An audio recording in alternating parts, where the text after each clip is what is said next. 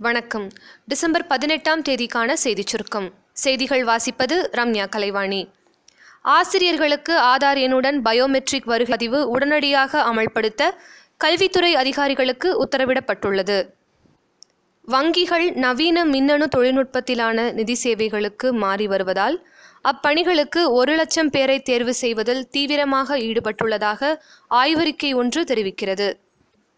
இரண்டாயிரத்தி பதினேழாம் ஆண்டில் தடுத்து நிறுத்தப்பட்ட ஆயிரத்தி நூற்றி ஐம்பத்தி ஆறு குழந்தை திருமணங்கள் பெற்றோரால் ஏற்பாடு செய்யப்பட்டவை என்ற அதிர்ச்சி தகவல் வெளியாகியுள்ளது.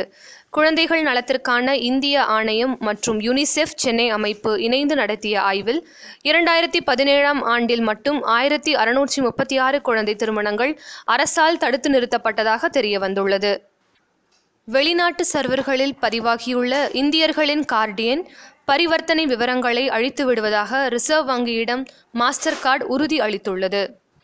மருத்துவமனையில் சிகிச்சை பெற்றபோது ஜெயலலிதாவின் உணவுக்கு ஒன்று புள்ளி பதினேழு கோடி செலவு செய்யப்பட்டதாக அப்பல்லோ மருத்துவமனை தெரிவித்துள்ளது.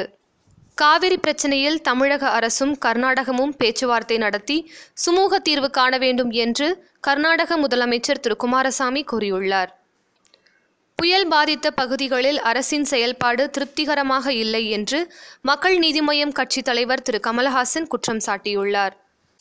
மார்த்தாண்டம் மேம்பாலத்தில் நாளை காலை முதல் வாகனங்கள் செல்ல அனுமதி வழங்கப்பட்டுள்ளதாக மேம்பால பொறியாளர் மகேஸ்வரன் தெரிவித்துள்ளார். நாளை முதல் பேருந்து மற்றும் கனரக வாகனங்கள் செல்லலாம் என்று அவர் தெரிவித்துள்ளார். சபரிமலையில் இன்று காலை போலீஸ் பாதுகாப்புடன் கோவிலுக்கு சென்ற திருநங்கைகள் நான்கு பேரும் பதினெட்டாம் படி வழியாக சென்று சாமி தரிசனம் செய்தனர். அனைத்து ஏழைகளுக்கும் இலவச சமையல் எரிவாயு இணைப்பு வழங்கும் திட்டத்துக்கு அமைச்சரவை கூட்டத்தில் ஒப்புதல் அளிக்கப்பட்டது. வைகுண்ட ஏகாதசியையொட்டி திருப்பதி கோவிலில் நள்ளிரவு ஒன்று முப்பது மணிக்கு சொர்க்கவாசல் திறக்கப்பட்டது.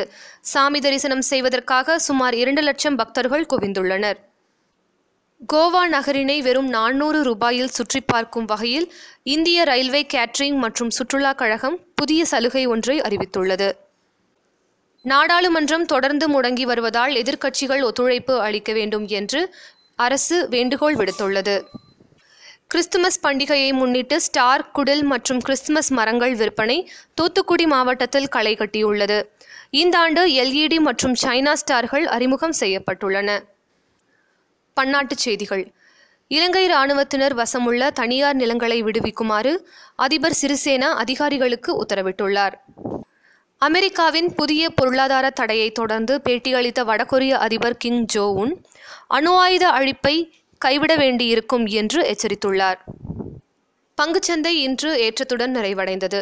மும்பை பங்குச்சந்தையான சென்செக்ஸ் எழுபத்தி ஏழு புள்ளிகள் உயர்ந்து முப்பத்தி ஆறாயிரத்தி முன்னூற்றி நாற்பத்தி ஏழு புள்ளிகளாகவும் தேசிய பங்குச்சந்தையான நிஃப்டி இருபது புள்ளிகள் உயர்ந்து பத்தாயிரத்தி தொள்ளாயிரத்தி ஒன்பது புள்ளிகளாகவும் இருந்தது. விளையாட்டுச் செய்தி. பெர்த் டெஸ்ட் கிரிக்கெட் போட்டியில் ஆஸ்திரேலியா அணி நூற்றி நாற்பத்தி ஆறு ரன்கள் வித்தியாசத்தில் வெற்றி பெற்றுள்ளது.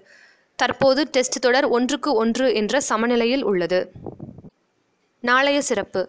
விடுதலை போராட்ட வீரர் ராம்பிரசாத் பிஸ்மிலின் நினைவு தினம். இத்துடன் இன்றைய செய்தியறிக்கை நிறைவு பெறுகிறது. மீண்டும் நாளை சந்திப்போம்.